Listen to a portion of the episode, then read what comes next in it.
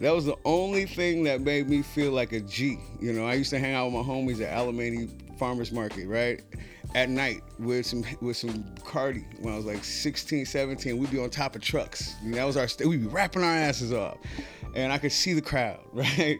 You know what I'm saying? Visualize and I was saying my stuff and you know, that was that was the most powered I've ever felt in my life.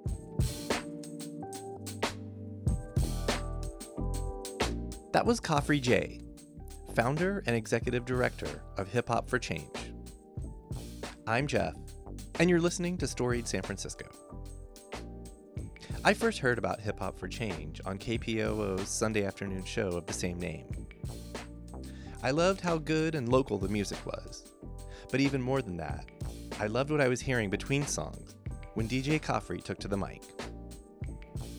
In this episode, Khafre traces his story back to his parents, who met when they were kids in the Bayview Hunters Point in the 1960s. He takes us through his early years, when he sang in choir, and onto his high school days, when he got into some trouble and was moved out of public school and into School of the Arts. This ended up having a positive effect on the young man. But at a 2003 protest of the Iraq War, the activist in him woke up. We'll be back Thursday with part two. Here's Khafre. Yeah, I mean, recently I took a pretty recently, relatively recently, a 23andMe DNA test. So oh, shit, they got your stuff. They got, they got my stuff. Genes. Yeah, I yeah. mean, yeah, feel free to use it, homie. Proud, you know what I'm saying? Like, go for it. Yeah. Uh, and I'm actually happy with the amount of uh, African American people that have been using it because right. it has been able to tell part of our story that we've had lost to the throes of white supremacy uh, mm. whatnot. So it's pretty interesting. Um, you know, I'm 52% you know, the descendants of slaves. Okay. Uh, seven percent indigenous and thirty-eight percent uh, master slave rape. So, okay. Uh, that's my history. Sally Hemings, Thomas Jefferson straight, story. Straight, right? That quote yeah. unquote love story. Yeah, get out of here. Right. Anyway, uh, that's that's where my blood comes from. Um, but yeah, I come from an amazing family. Uh, my mother was one of seven children from Ohio. Okay. She got out here when she was four, uh, moved to Hunters Point. With her family of yeah. seven. Okay. Yeah. Do you know what brought them out here? I mean, the same thing that brought all black people out here work and yeah. trying to escape white supremacy. Um, unfortunately, it's everywhere. All right. It followed them. Yeah, we got to the most racist place and the most segregated place ever. Yeah. Um, but yeah, they came do out you, here for work. Do you know what year? Or about? I think I think I want to say my mom was born in 1954. I think 58. Yeah. Around 58 is when they came out. Same here. year as the Giants, I think. Yeah, right? Sure. Hey, McCovey. um, but yeah, um, you know, back then, you know, the shipyard was was kicking. Mm-hmm, um, mm-hmm. It was kicking. Also experiments and radiation and all kind of stuff. Right. My father was the youngest of six boys. Oh, his your poor grandmother. my grandmother, my grandmother was my grandmother was a piece of work. She was a powerful woman that ran her household. Right. Not my grandfather. My grandma ran that, and she ran six boys Damn. in Hunters Point in the 60s. Damn. Yes, in the 50s and 60s rather. Mm. So my dad was the youngest of that. Okay uh, which comes with this, which comes with a whole other load of things that I also had to deal with coming up under him. Um, but yeah, I'm the youngest of three boys. Could you? So imagine? I know a little bit about what you're talking. Yeah. Do you want to go? I mean, what did yo, that mean for you? I mean, yeah.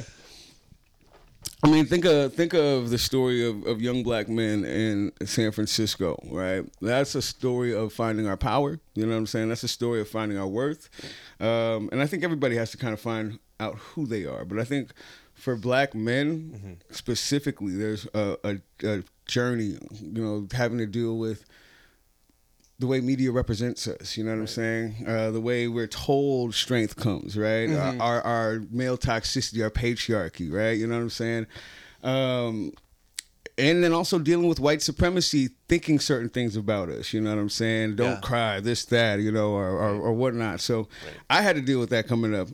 I know my dad had to deal with that coming up, and I think, especially at the time he came up, you know, we have the killing of black leaders. You know what mm-hmm. I'm saying? We mm-hmm. have you know, he started raising me and my brother when crack hit. You know right. what I'm saying? Like, right. and when we saw our neighborhood just dissolving. You know what yeah. I'm saying? So, you know, first off, my hat, my hats off to my, my mom and dad for just surviving. You know what I'm saying? Mm-hmm, mm-hmm. Uh, just surviving to be able to breathe, let alone working their butts off to make sure me and my brother were able to go to school, go to a good school. Yeah. Um, uh, we always have food on our table and clothes on our back, even though we were poor.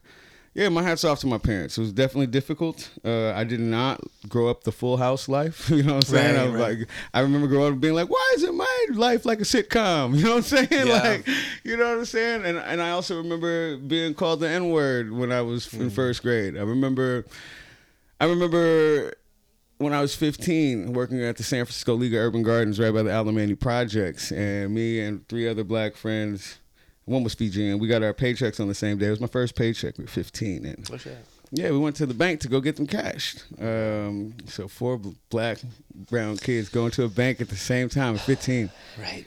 So waiting for one of our you know, homies to get his bank account made because he didn't have a bank there uh, account there. So while me and two other friends are sitting in the rest area, I look up and all of a sudden I've never seen that many guns pointed at me in my life. Right. Uh, I don't know if y'all know what the SFPD looks like when they think you're robbing a whole bank, like a never, whole ass bank. Oddly, it's never happened to me. Yeah, so somebody called the police, right, Jeff? and they said, "Yo, there's four black men. Robbing a bank." And we yeah. were, I was going to go buy video games. I was about to buy my first video game ever. And so they were screaming at us. I don't know. At 15, I was. It was kind of raining that day. I had a big black umbrella. I threw that out my hand as soon as I saw the guns. Mm-hmm. I didn't mm-hmm. even think about it because my parents have had not the talk, that's how we talk. Talks. It's not the talk. There's yeah. no such thing as a talk. Mm-hmm. We speak. Mm-hmm. You know, we speak mm-hmm. our experiences. But I threw that out of my head.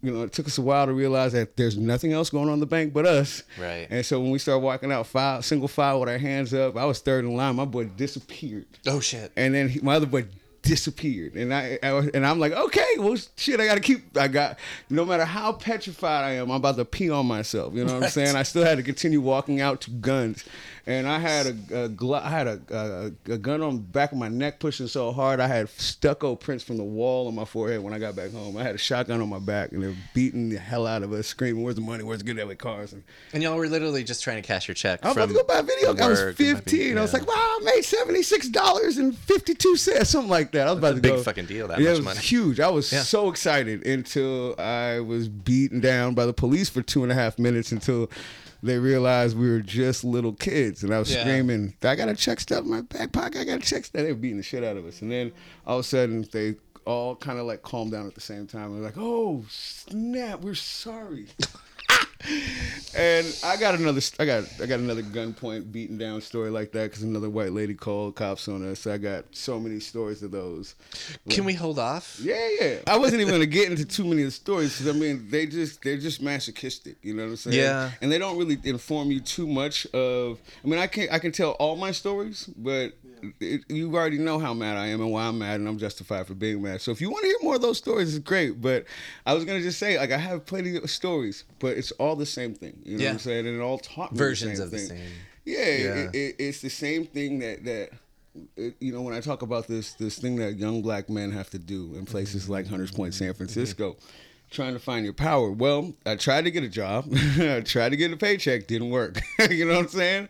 You know, I tried to go to school. I tried to do that, but I got into 13 fights, quote unquote, my first semester. I was just getting bullied and and right. no one cared. So my right. first so coming out of a private school in fifth grade into James Lick Middle School, I had a 1.17 GPA my first semester. Hmm. Uh, you know what I'm saying? There's all these things, and young black men are trying things, and I imagine it's the same for young women as well, just with a whole extra fear component. You know, people predating on you and shit like that, mm-hmm. but you know, there's all these things that we have to try to figure out. Where do we get to be safe at to get money and to think highly of ourselves? So, right, you know, slowly that turned. And that's a story from twenty something years ago. Not a lot probably has changed. No, I don't think a lot has changed for our young men. Um, one thing that has changed is the kind of like the kind of self fulfilled prophecy that our young black men are bombarded with. You know, mm. when I was coming up, it was yeah, be a gangster, be a thug, pimp women, get as many girls as you want to. Don't like them. Right. Punch any dude in the face. You know what I'm saying? Like, mm-hmm. Be hard, run your school. And so I fell into that. Like by ninth grade, I had my own gang. You know what I'm saying? By 10th grade, we ran our entire school. I had a gang war the first day of school junior Damn. year with the Jackson Boys, a Japanese gang from Geary Street. Oh shit. Yeah, they they almost killed my boy, and uh, two weeks before school, so we had 15 people in dress code that didn't even go to Philip Burton. 7:30 in the morning, the first day of school. Like, yo, you know, call everybody you know, bro, to save the four people that we knew from that gang that went to our school. We, I went, I went left. I went left so hard because nothing supported me trying to find my power, my Right, worth. right. The only thing that really did throughout all that, besides stuff that was going to take my entire life from me, was hip hop. Hmm. It was rapping. You know what I'm mm-hmm, saying? Mm-hmm. That was the only thing that made me feel like a G. You know, I used to hang out with my homies at Alemany Farmers Market, right? Mm-hmm. At night with some with some Cardi when I was like 16, 17. We'd be on top of trucks. And that was our st- we'd be rapping our asses off Yep. and I could see the crowd, right? You know what I'm saying? Visualize, and I was saying my stuff, and you know that was that was the most empowered I've ever felt in my life. You know what I'm saying? Up until that point, Right. it was just the most empowered I ever felt, and you know not only that, but writing raps lets you find out things that you feel and, and, and things that you know that you didn't know you felt and you didn't know you knew. You know what I'm mm-hmm. saying? Like brings it out of you. So I fell in love with hip hop real soon, and that's what kind of brought me into myself. I'd say, So your life informed your art, but then your art turned around and informed your life. as usual, right? Yeah. Nice.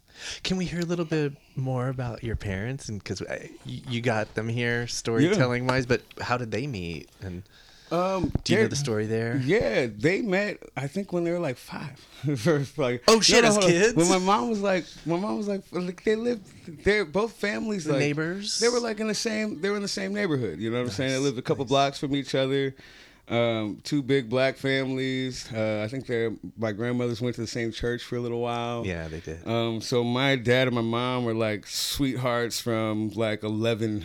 you know what I'm saying? Da- I mean- until until they got married and became two black people trying struggling to make it. Right. Being stressed out and they're still together and I'm so glad they are. They still have their house in Palou. That's you know amazing. what I'm saying? But yeah, my hats off to them. I can't believe I can't imagine what they went through. yeah. just- Talk about to be- resilience. Yeah, just to survive. you know what I'm saying? So if they got here in the late fifties, like, do you like? Did they? I know that they were in the Hunters Point area, but like, did they go over to the Fillmore? Did they know about redevelopment? Have you heard any of those stories? yeah, I mean, Because I know that was a big fucking. It was a huge thing. deal, man. I, I, there's a picture of my mom uh, putting a uh, pinning a rose on Osceola, Osceola, Washington, one of the one of the Hunters Point Five, the big the the activist women that went all the way to Congress to push for us to have really good housing because back then, you know, we were in old uh, World War II barracks, you know, those projects. So now the projects that we have. You know, I grew up; they were shitty projects, but they fought because what we had before was ridiculous, right? Um, but there's a picture of my mom pinning a, a flower on uh, Osceola, Washington. I think that's her name. I might be. Or is no, no, it's Ruth Ruth Williams. That's her, not Osceola. Ruth Williams. My mom was pinning that flower on her lapel at the Bayview Hunters Point Opera House, which I grew up singing in the choir there and Mm-hmm. No being way. in plays and whatnot. I was gonna ask about your background. Yeah. In just in music in general. Yeah, yeah. Um, and, and thank God for my, my father. You know, my dad's an actor. He's a singer. Uh, he comes from, you know, uh, one thing he told me about his father. You know, his father pulled out a mouth harp one day and, and he was like, "You can't play that." And he was like, "Boy, don't you tell me what I can't do." And he said, he said he started doing this real- this stomp, the slow. Old Southern stomp. He said he felt his ancestors when he started stomping. He started hitting that mouth harp and singing, and he blew my dad away. Um, but my grandfather, my dad always told me my grandfather was the one everybody listened to. He was the one that sang. He was the one that played the harp. He was the one that spoke in church, and and that's where we get all this stuff from. My dad was an actor, a playwright, director, and whatnot. Also worked construction and uh, worked at the post office, two jobs, and got no sleep for years so we can go to this Montessori school. Put me in choir. I was acting. I've been all kind of stuff. Um, but yeah, that's that's where I come from. My my dad, fortunately enough, when he was young, when he was around 18, you know, I think he went to SF State when it was free for a little while and met uh, another black thespian. And, you know, ten, we tend to only need one black male in our lives to to in, inspire us as young mm. black people. Okay. And that's why it's so important to know that less than 1% of teachers are black men. Like, we right. need and it's not even just for black kids. Right, like, right, right. Every white kid needs a black male teacher. Right. Period. You know what I'm saying? It's so impactful, so important. Um, and I think there's something with you know black teachers that that kids tend to trust and believe. Hmm. You know what I'm saying? They tend to just listen. Uh, maybe because it's so novel, it's so new. Maybe because we're so segregated. You know, maybe because right. they're in. I don't know. But uh, i know I had a lot of women black teachers. Yeah. Not a lot. I had I had it wasn't rare. Yeah. But didn't have any black men. Yeah, and, and that's rare in the nation. Right. Just to have black right. teachers in general. You know right. what I'm saying? Um, so yeah, there's there's that, but I'm I'm glad you know I'm glad those those you know small inspirative people in our lives you know set up my whole family for greatness, allowed my dad to have access to I don't know to pathways that could could awaken that that artist spirit that my that is a part of my my DNA I guess you know what I'm saying? I, I not I guess. Yes yes it is. Yeah according, along with my epigenetic slave trauma too. Um, Khafre, you said you had a brother. Is that right? Yeah, I have an older brother. Is it just the two of you? Uh, my younger sister as and well. Sister. Okay. Yeah. What are can you? What are those guys doing? Uh, that, my, that, guy and that. Yeah, woman? my brother. Uh, he is a genius. He, I've never met anybody who's got more million dollar ideas than him. Uh, more than Kramer from Seinfeld. yeah. No. Yeah. Just like that, like just okay. Uh, but yeah, he's a master carpenter. Works for IATSE, uh, Local 16, um, doing stuff like that. He's an artist as well. Did ceramics, painting, all that. When I was growing up, uh, I also did that too because I was able to see him doing it. Mm. Um, How much older? He's six and a half years older. Oh, okay. He also kicked my ass a lot. Okay. Right? Made me smell Slash. his armpits and shit like that. Slash like, taught you what it's like. Yeah. well, I mean, when he gets his cane first, I often tell him I'm gonna kick his ass as soon because he's hella bigger than me. Like, right. I'm, I'm I'm an inch taller than him, but he grew up with 30 pounds more muscle naturally. Right? Okay. And studied like jujitsu. Oh. So oh. yeah. So I'm like the skinny artistic one, creative guy, like emotional. skater. So, yeah. Skater, right? Skater, right? So as soon as he gets in the cane first, I'm beating his ass. He knows it's coming too. Um, but Can I can't call, call, us quickly. We'll come and yeah, yeah. I can't. I can't take him right now. It's good though. It's good okay, though. Okay. Uh, and and my but he's in, but he's in the area still. Yeah, right? yeah, he yeah, is. Okay. He is. Uh, yeah, uh, still in Hunters Point. You know what I'm saying. Okay. One thing my family is is holding on to our resources. My dad's nice. impressed that on us forever. Own property, you know, know your ancestral history, mm-hmm. you know, fuck the police, you know what I'm mm-hmm. saying? The white man is is the devil, you know what mm-hmm. I'm saying? And um, my dad taught me about that from early. I remember growing up with comic books. Uh, what was that? The National Legacy comic books. It was comic books about Benjamin Banneker and Frederick Douglass and Rosa Parks. Like that was those were the comics that my dad had. So okay. my dad taught me real quick that when you pass Third Street, you are not safe anymore. Mm. Don't ever think you are. Matter of fact, right. when my dad was young, if he crossed San Bruno Street, the white fire department would beat black kids down. The police department would take kids from black neighborhoods and drop them off across the town in the Richmond. With yeah, yep. Jeez. So my dad, uh, and I'm fortunate that he taught me real because this is a game of survival. You know what right, I'm saying? Right. 52 percent of white women voted for Trump last year. Right. Fuck out of here. You know what I'm saying? Right. Uh, we're in the most segregated city in America, probably. You know what I'm saying? Yeah. This gilded city that is literally one of the most disgusting liberal white supremacist places ever. You know right. what I'm saying? It's a damn shame to have 80% of your homeless people be black. Yeah. You know what I'm saying? And yep. you're cool with that. And you're still putting on next door, well, gotta get these homeless people off the street. Oh, oh man, San Francisco is caring to me. And yeah. You know, it's always been caring to me. It has never been anything else. I'm glad my dad was able to tell me that, tell me that openly. Uh, and also, you know, teach me a lot of love. Put me into private schools.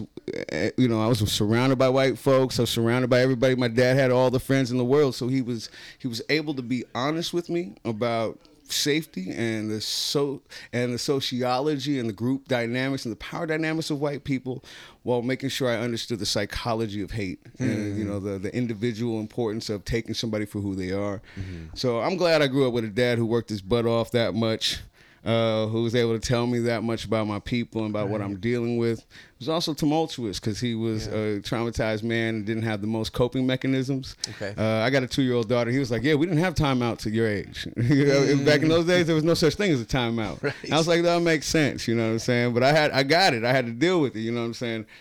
Um, but luckily enough, he was uh, a beautiful enough of a man that I think what he gave me on top of all that type of discipline was able to get me past it. You know what I'm saying? Mm-hmm. Uh, and still be an actualized person. So, was one of your parents more than the other? Uh, inspirational in getting you to sing in choir? My dad, my dad's a singer. Da- my mom don't sing. Okay. Uh, my mom plays the piano, uh, so that was her.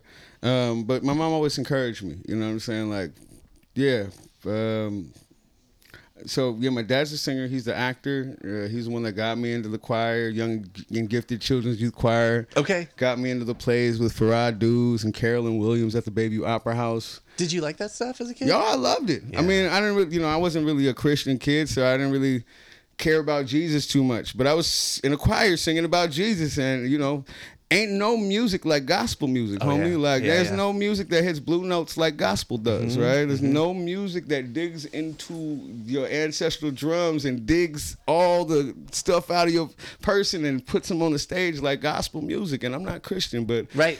The songs are great. Yeah. you know what I'm saying? There's a power in it that you can relate power. to. Yeah. Uh, and and I loved being on stage. That's all I've yeah, I've been singing since I remember I've never been scared to sing. I was just about to ask, were you ever nervous or shy or anything? I mean, I, I look sometimes, occasionally, more of uh, when I got a lot older and I was dealing with like 15 years of smoking Newports and I started working with oh, my shit. falsetto. Oh, I kind of lost my falsetto in the early 2000s. Okay. Uh, but I was rapping more than and singing a little bit. So that's the only time I've really been nervous around the singing. Just like, am I going to hit this note? Because, you know, cracking on stage is it's a horrible thing.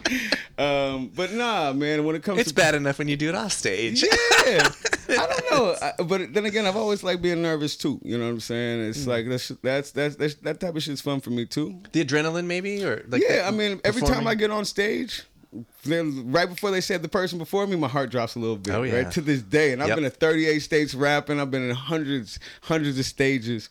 Um, I don't get nervous when I speak. Mm-hmm. That's easy. I rarely get nervous when I perform.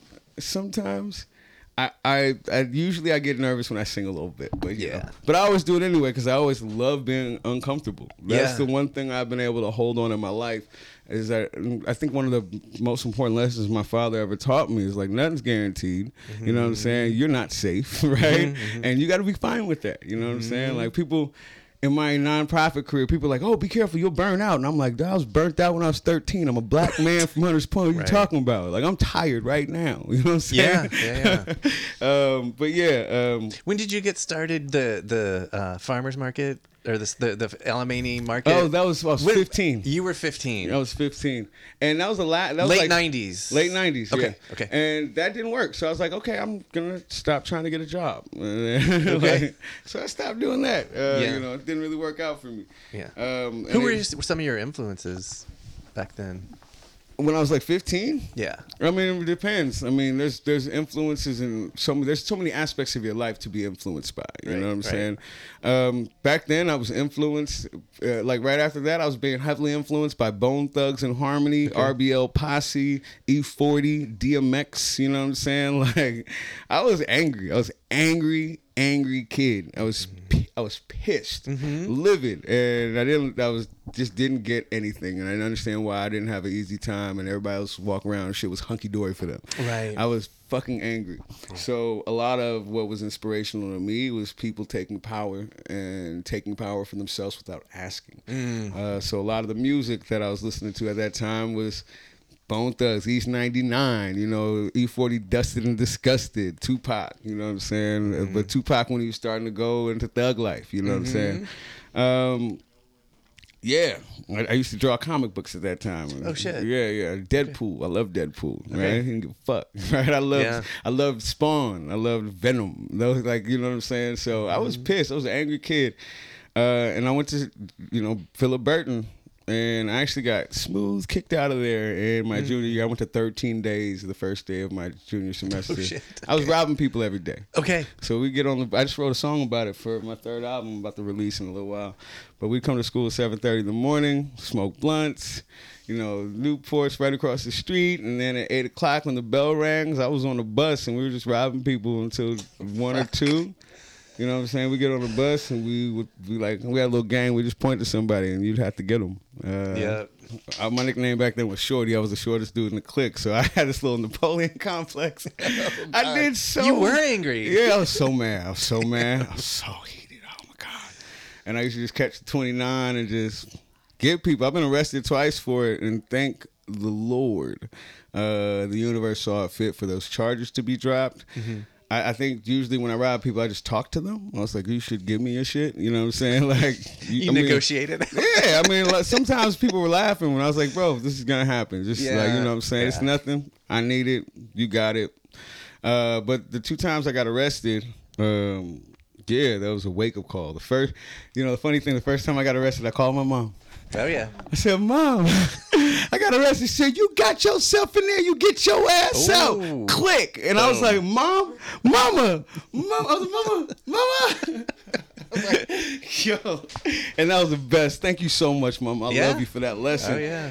Um, and yeah, um, it was it was a unique experience. You know, it, it kind of woke me up because I always valued getting to my dream. You know, building family. You know what I'm saying? Going somewhere. I valued education, and, and those those times of losing total freedom. Like you got to spread your butt cheeks, and like I was like I can't I can't do this. You know what I'm saying? Right, right. Um, and, and and I think that last time I got arrested, um, and then I got kicked out of Philip Burton, and I went to School of the Arts after that. Okay. Yeah, so School of the Arts, that is, that's when I kind of woke up. Okay. Yeah, so now I'm with a bunch of hippie kids doing art, and I started doing ceramic sculpture and art, you know, positive expression. And all of a sudden, I'm the black kid in the school now. Yeah. I'm like, and there was a couple black kids in the school, and everybody treated them like they were the hardest shit in the world. And then I got in there, and I was actually from the hood. And Right. Then all those kids were like, oh shit. this is cool.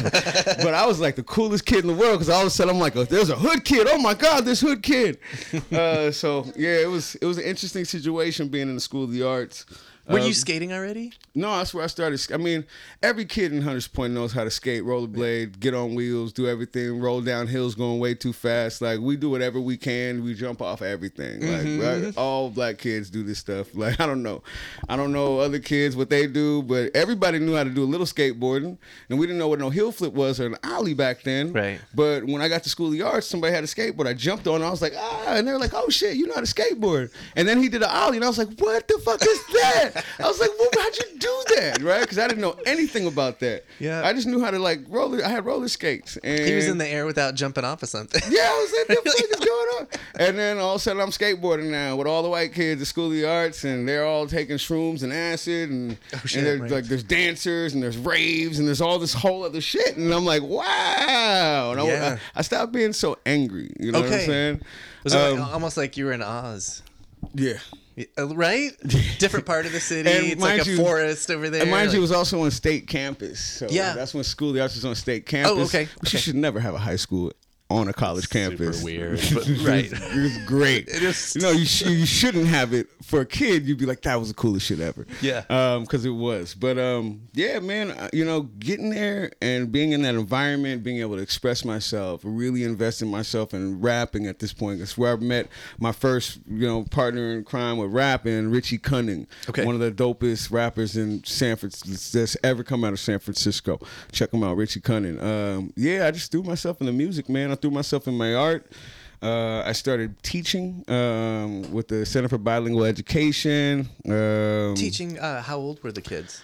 Uh, I was helping kids with their, you know, after school homework and shit while their parents were taking uh, ESL classes so they Okay. can speak to their So teachers. different ages. Yeah, different ages. Uh, that that started awesome. around 18 and whatnot. And then I got my ass kicked at the first Iraq war protest. And then I was like, you know what? Fuck the man. Fuck the Oh, system. shit. That's when I started getting really into my activist space. And I'm like, I'm Okay. going to rap about this stuff.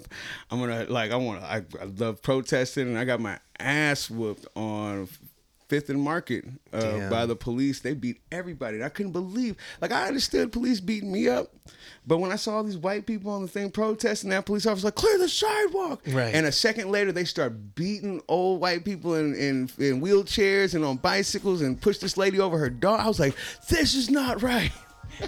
I was like, this. I was like, I get you doing this to us, but you can't. This is supposed to be America.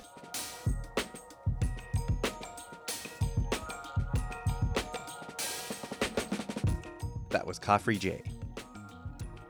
On the next episode of Storied San Francisco, Khafre continues the story of his life, including the founding of his nonprofit, Hip Hop for Change. Music for the podcast was produced, performed, and curated by Otis McDonald. Original photography is by Michelle Kilfeather. Aaron Lim of Bitch Talk Podcast is our contributing producer. And the show is produced and hosted by me, Jeff Hunt. Now, in our fourth season, we have more than 150 episodes available on our website, storiedsf.com, or wherever you listen to podcasts. If you can, subscribe, rate, and review our show so we can reach even more folks. And if you'd like to drop us an old fashioned email, we'd love that. The address is storiedsf at gmail.com. Thanks for listening. Stay safe, stay strong, stay healthy, and we'll see you next time.